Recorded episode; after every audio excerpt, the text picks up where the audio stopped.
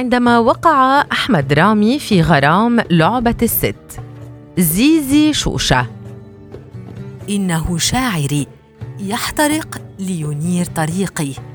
كانت هذه العبارة ذات الصيغة الفنية ردا من سيدة الغناء العربي أم كلثوم على إحدى المذيعات حين سألتها عن الشاعر أحمد رامي. ربما يقرأ البعض هذا الرد قراءة تقليدية ويراه يعكس أنانية ولا مبالاة بالطرف الآخر وربما يرى آخرون أنها إجابة تحمل كيدا ما بل ورغبة في إسكات الجميع. فالشاعر بكامل إرادته بل وهو في غاية التلذذ والفرح يحترق من أجل الست. وبعيدا عن هذه التحليلات والآراء المتعاقبة حول الإجابة التي يتساقط منها إلى حد ما غنجا كلثوميا نادرا فعلينا أن نتجه إلى الشاعر نفسه الذي مر ما يقرب من 42 عاما على وفاته. ولا تزال قصته المثيرة والاستثنائية مع كوكب الشرق في مقدمة سيرته وحياته. بل هي كل حياته فهو القائل أيامي كلها أم كلثوم لقد أحببتها إلى درجة التقديس. ربما السؤال المستمد من إجابة الست هو هل حقا احترق رامي من أجل أم كلثوم؟ لعل الإجابة تطرح سؤالا آخر. هل للشعراء الحقيقيين نصيب آخر غير الاحتراق؟ نعم لقد احترق رامي مئات المرات من أجل القصيدة وليس من أجل الست وحدها. كان يدخل غرفته بعد كل لقاء معها يستعيد صوتها الملهم وقصتها العجيبة هذه الريفية التي جاءت إلى القاهرة في زمن منيره المهدية وتريد أن تصعد إلى ذرى الفن دون الاتكاء على عصابة أو حاشية.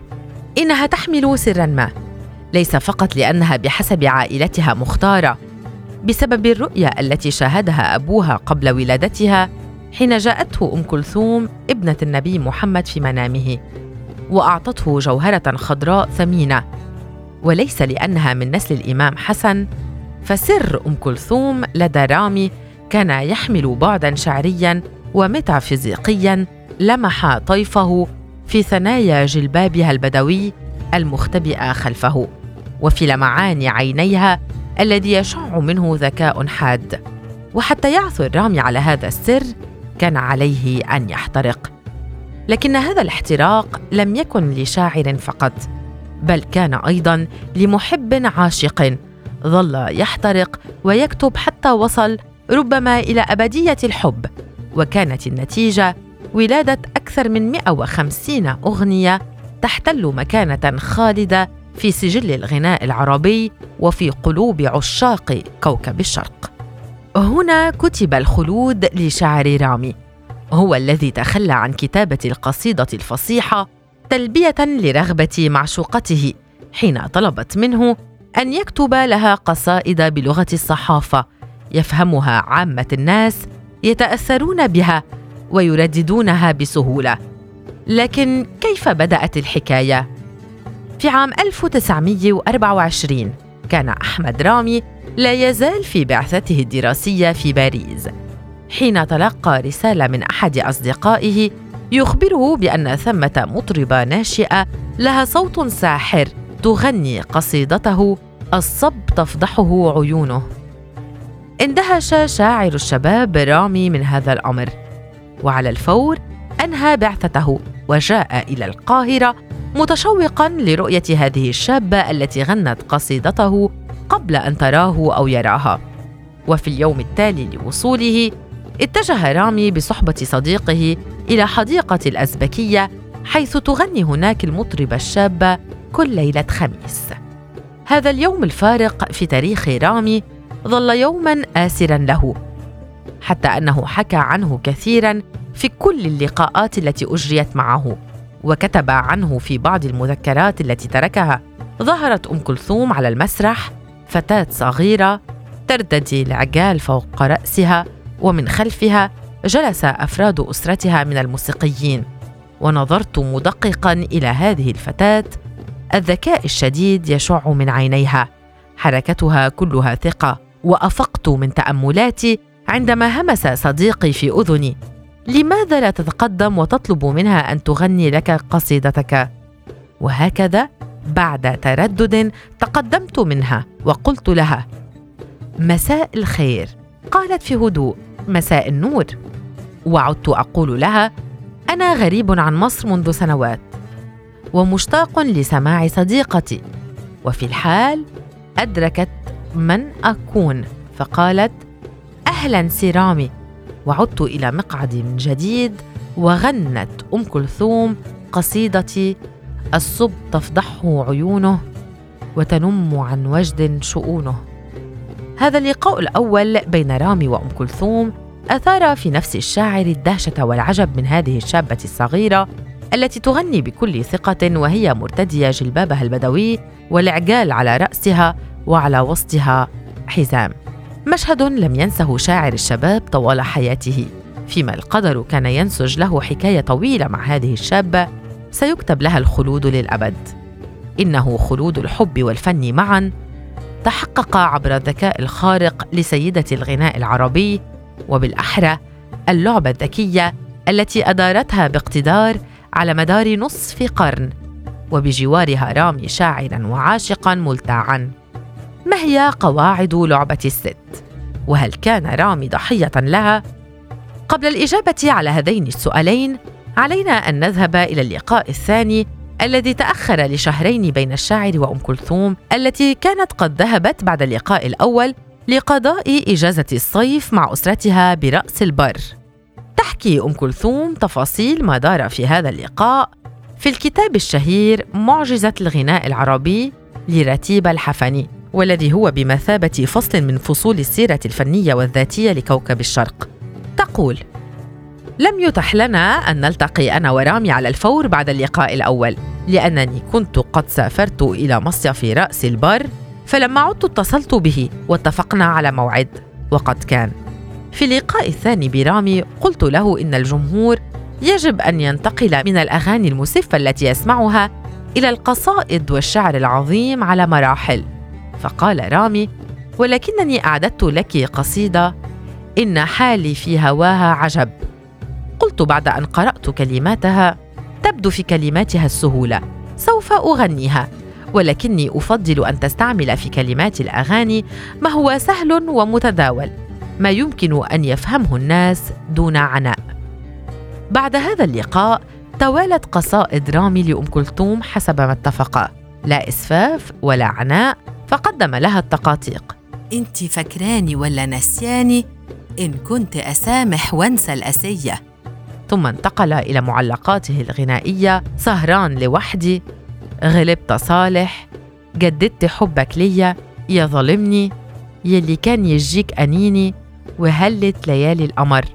والتحفة الفنية الخالدة رباعيات الخيام التي ترجمها أحمد رامي عن الفارسية مباشرة بعد دراسته في بعثة باريس لهذه اللغة التي عشقها. ولم يأخذ رامي مليما واحدا ثمنا لكل ما كتبه لأم كلثوم باستثناء أغاني الأفلام التي كان يدفع أجرها المنتجون وعندما اعترضت الست على ذلك وقالت له إزاي مش حتاخد فلوس أنت مجنون؟